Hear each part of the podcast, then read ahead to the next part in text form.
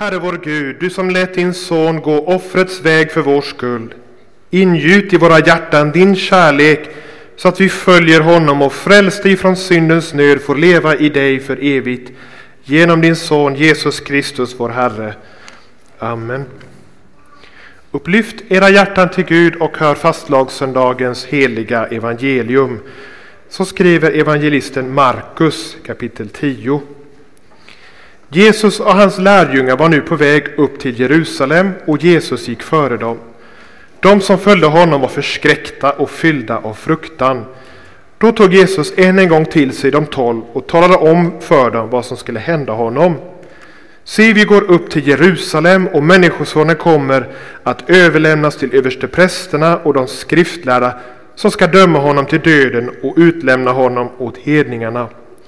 Den som ska håna honom, spotta på honom och gissla och döda honom. Men efter tre dagar skall han uppstå. Då gick Jakob och Johannes, Sebedeus söner, fram till Jesus och sa Mästare, vi vill att du ger oss vad vi ber dig om. Han sa till dem Vad vill ni att jag ska göra för er? De svarade Låt den ene av oss få sitta på din högra sida i din härlighet och den andra på din vänstra. Jesus sa till dem, ni vet inte vad ni ber om. Kan ni dricka den kalk som jag dricker? Eller döpas med det dop som jag kommer att döpas med? De svarade, det kan vi. Jesus sa till dem, den kalk som jag dricker ska ni dricka och med det dop som jag blir döpt ska ni döpas. Men platsen på min högra sida och platsen på min vänstra sida är det inte min sak att ge bort. De platserna ska tillfalla dem som de är beredda för. När de tio andra hörde det blev de uppretade på Jakob och Johannes. Då kallade Jesus dem till sig och sa Ni vet att det som anses vara folkens ledare uppträder som herrar över dem och folkens stormän härskar över dem. Men så är det inte hos er, utan den som vill vara störst bland er ska vara de andras tjänare och den som vill vara främst bland er ska vara allas slav. Ty Människosonen har inte kommit för att bli betjänad utan för att tjäna och ge sitt liv till lösen för många. Utifrån det vi har hört här Jesus tala så, så vill jag säga några ord till stora och små. Men innan vi gör det så ber vi. Herre Jesus, du som visade vem som är störst. Inte genom att ta för dig eller göra anspråk på att du, du har det ena eller andra utan genom att sätta andra först tjäna, älska, bära, bedja, ge sitt liv för oss. Ge oss nåd att se att du är störst för oss. Och så att vi också i mötet med varandra får visa storhet genom att tjäna, älska och sätta andra före oss själva. Hör oss, käre Jesus. I ditt namn ber vi. Amen.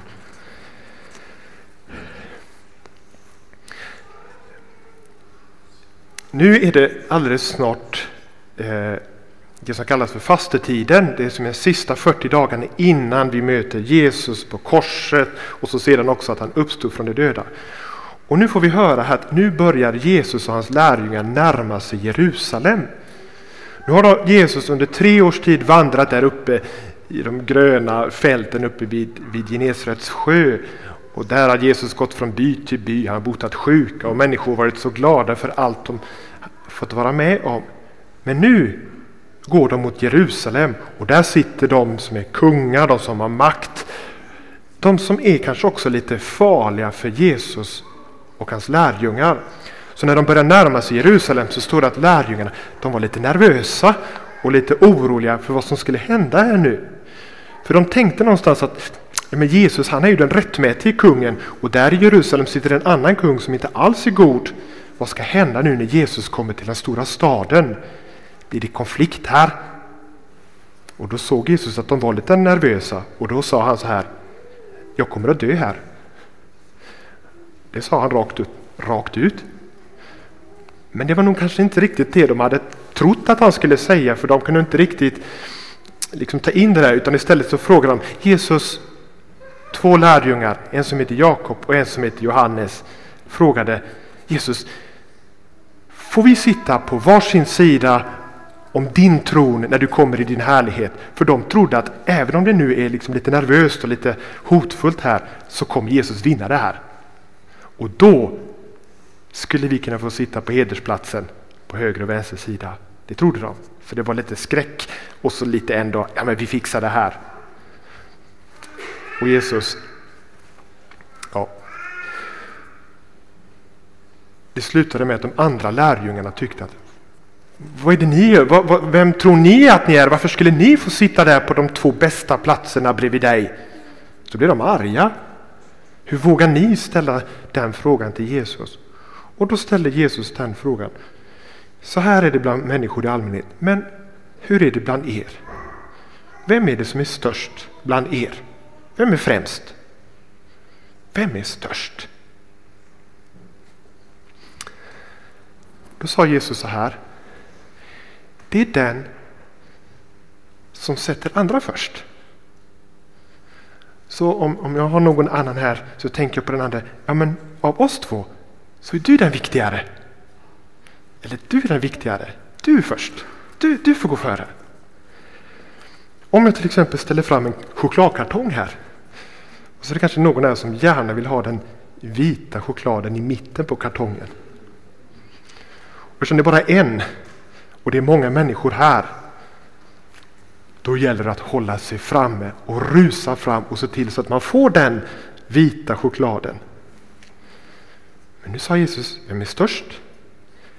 Jo, det är den som låter andra gå före. Varsågod, vill du ha? Ta, ta här.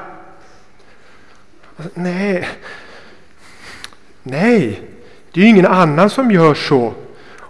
Om, om, om jag gör så att jag backar och får andra gå före, då kommer det till slut bara vara den allra äckligaste chokladen kvar och då vill inte jag ha den.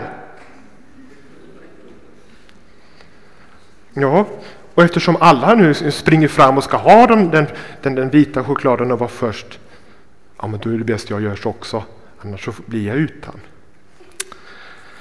Ja, det är inte så lätt faktiskt att låta andra gå före i kön och låta andra vara först. Vem är störst? Ja, det är den som går, låter andra gå först, sa Jesus. Eller låt oss säga att någon är väldigt duktig, någon som är vacker, som kan mycket. Som vi alla, ja men den personen faktiskt är ju bäst här. Som är först och främst. Det kanske faktiskt är någon som är det. Det ja. Vad skulle jag tänka då? Jajamän, här, ställ er runt omkring mig här, se mig, passa upp mig, låt mig gå först. Eller vänta nu, vad var det Jesus sa? Sätta andra först. Ja, men om jag har fått allt detta, jag är duktig, jag kan. Ja, ja, men då gör jag det för att tjäna dig och hjälpa dig och göra dig glad. Och jag kanske kan jättemycket, men då kan jag också hjälpa andra jättemycket. Ja, det var det så du tänkte. Ja, det var nog så han tänkte. Men det är inte heller så lätt för det är ingen annan som gör så och då vill inte jag heller göra så, tänker du kanske. Sätta andra först. De, nästan alla andra tränger ju före sig i kön och det är de som ska vara främst. Så vem är det som är störst då? Är det någon som är störst? Nu tror jag att kanske någon sitter och tänker, ja Jesus är störst. Ja. Och det är alltid det rätta svaret. Men det är inte bara för att Jesus är, är Guds son och han är liksom från himlen och att ja, men det är klart att han är störst och främst. Utan Jesus är störst därför att han lever som han lär. Han sa, störst är den som sätter andra först. Gjorde Jesus det? Ja, det var ju det han gjorde.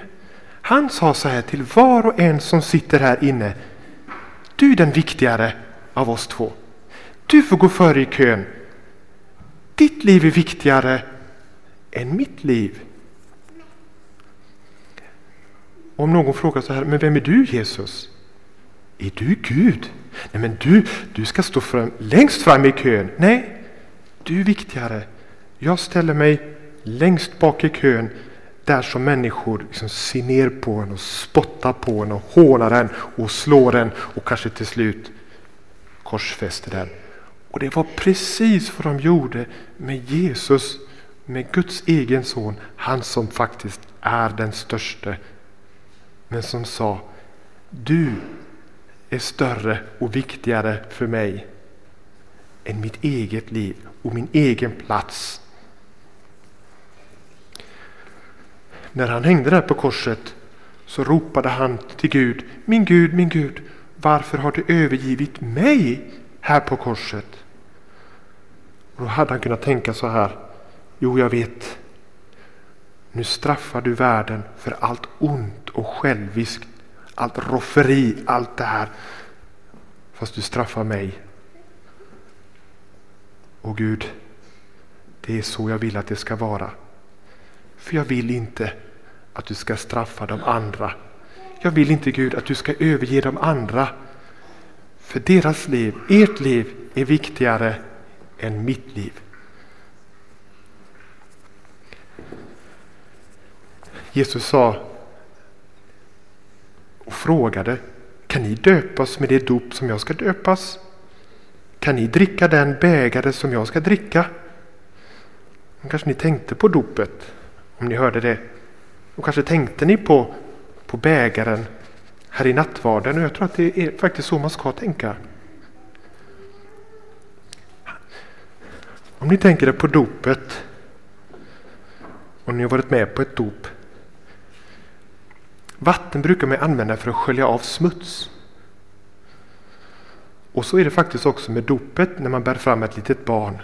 Då sköljer vi av allt smuts som Gud ser som smuts, synd, orenhet, allt som inte passar hos Gud. Det sköljer vi av så att en människa kan bäras fram inför Gud och Gud tar det i sin famn. Och så säger Jesus, kan ni döpas med det dop som jag ska döpas? Han blev döpt. Och då var det för att han där i detta vatten som, som vi använder för att skölja av oss, det tog han på sig och liksom tog upp all smuts och så gick han med all smuts som vi har liksom sköljt av från oss till korset och dog för oss. Så att det skulle finnas ett rent och fint dop för er att tvätta av er med. Skulle ni byta plats där, han och Jesus, Jesus och du. Och samma sak med bägaren. Ni har kanske tänkt på det att bägaren är det vi ställer fram och så får du höra Kristi blod för dig. Men den bägare som Jesus fick dricka, det var inga goda saker.